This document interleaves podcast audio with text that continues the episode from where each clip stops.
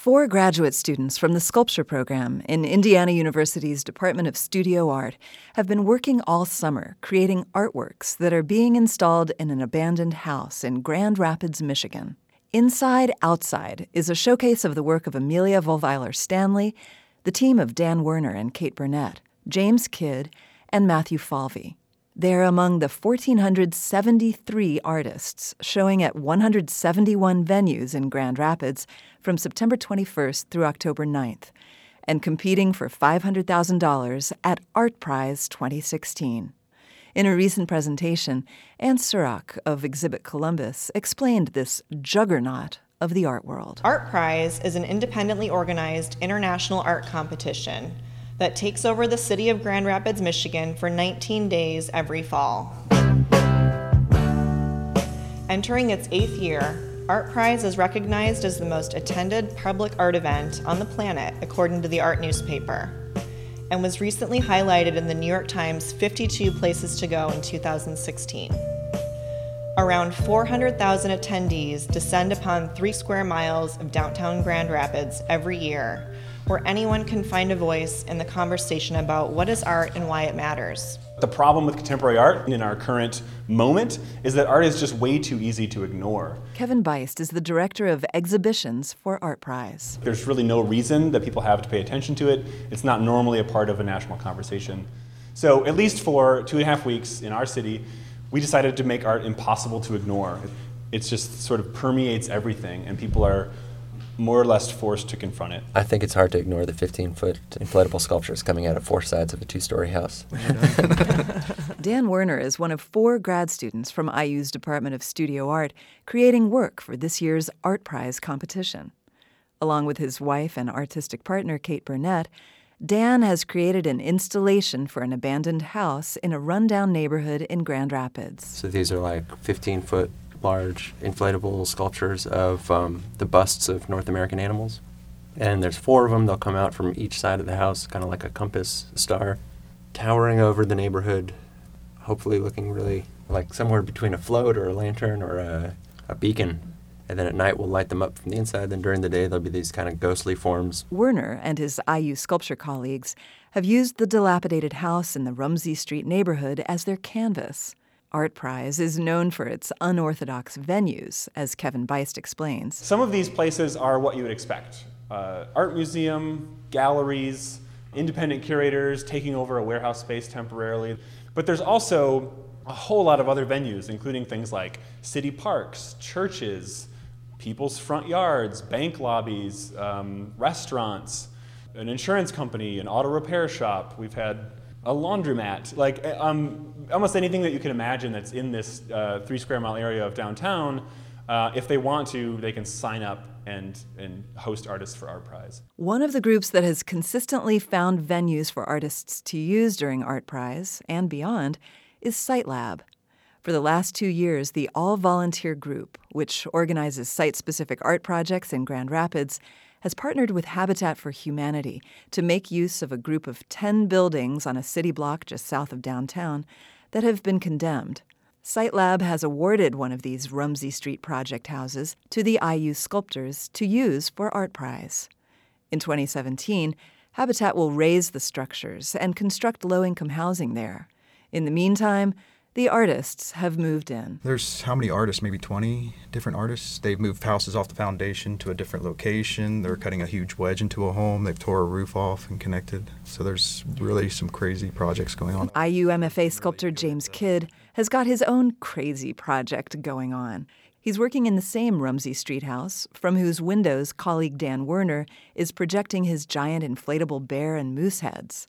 In Kidd's installation, multiple downspouts emerge through the exterior wall of the old clapboard house and extend up into the air. And it's done in a chaotic arrangement. You've got, I guess, pieces of gutter at the top, right? Correct. That are praying to mm-hmm. the rain gods. Yeah, they almost are presented as hands yeah. raised to the sky. Hence the piece's name, supplication. It's, uh, erratic, the holes puncturing the. Um, the walls of the kitchen, and it's bringing the water into the space. So this it's symbolic of uh, the homeowner being fearing for clean water, and um, uh, this chaotic arrangement of downspouts with inside the space, uh, the kitchen space. Um, And underneath, you have collecting vats water or- containers with Yeah. uh, red funnels. Um, the downspouts are all white. The walls and floor and all the appliances are painted a, a deep blue. Using colors that implicate the nation, Supplication is Kidd's commentary about contemporary environmental woes. And this community here is more uh,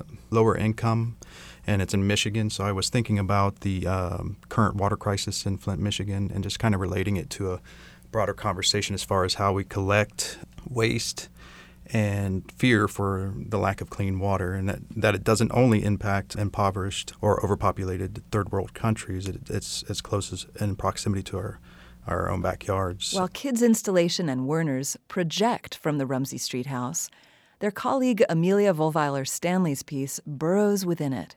For her part in their collaboration, which they're calling Inside Outside, Volweiler Stanley has occupied four interior rooms. So the project that I did involved removing the walls first, mostly removing the plaster to reveal the lath underneath. She then painted some of the lath work a lurid red. In other rooms, she whitewashed it. I found the lath kind of fascinating because it became kind of like journal lines in a in a diary. With that prompt, Volweiler Stanley then proceeded to write on the horizontal wooden boards, alternating lines from the Stephen King story The Gingerbread Girl and lyrics by the Southern blues and folk singer Lucinda Williams, with passages from her own diary.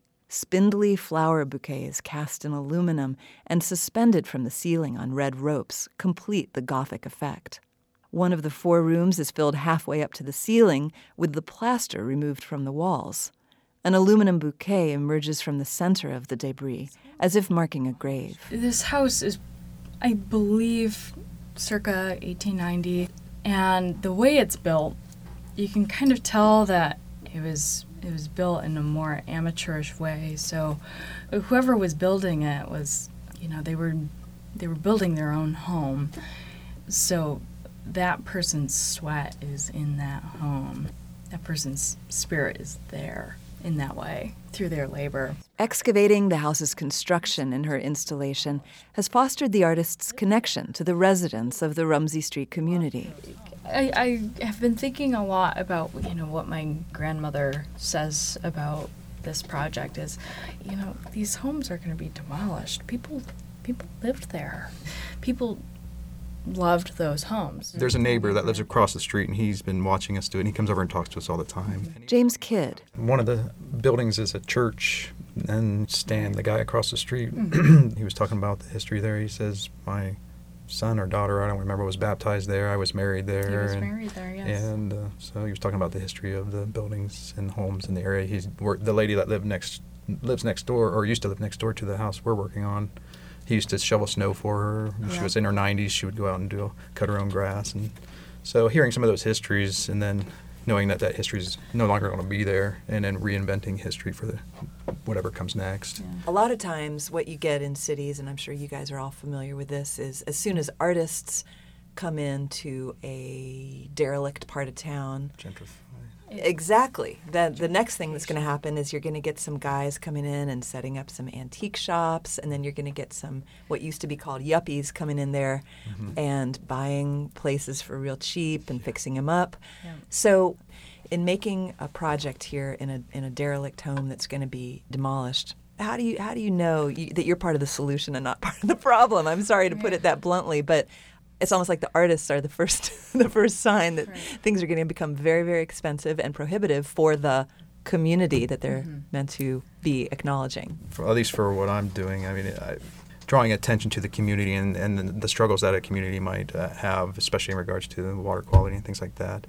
Uh, doing things that way, yes, being an artist and having all these artists converge on this Grand Rapids can lead to that, and that's the catch 22. But how, also, how do you bring the, the, those kind of statements to the conversation without being that artist being able to convey those messages? There's these goods and bads to gentrification, to the evolution or the changing of a space. Dan Werner made the inflatable sculptures. So having these these kind of beacons in the sky of these um, you know lost animals, these um, symbols of the frontier what we're accessing in this space for inspiration is that idea of changing, of evolving, of a landscape, that, that cycle or those waves that go through as we have moved west in North America or as the city changes in its population and then how it's torn down and then built back up. Dan, James, and Amelia take comfort in knowing that after 400,000 visitors and 1,400 artists have come and gone for this year's Art Prize, this forlorn Grand Rapids neighborhood won't suddenly become luxury condos. Well, we know it's Habitat for Humanity, uh, um, and so we know obviously they work with um, more underprivileged neighborhoods. So mm-hmm. this is like a big project for Habitat to do, where they're doing instead of just one house that they're rehabbing or something like that, they're demolishing all of these houses within this like I guess one block radius, and then they're going to erect a whole neighborhood out of that with new houses mm-hmm. um, to replace those ones that they tore down, playgrounds, community center kind of things, and to encourage a, a more livable community. One that maybe even an artist could afford to live in. The 8th Annual Art Prize takes place September 21st through October 9th in Grand Rapids, Michigan. I'm Yael Ksander.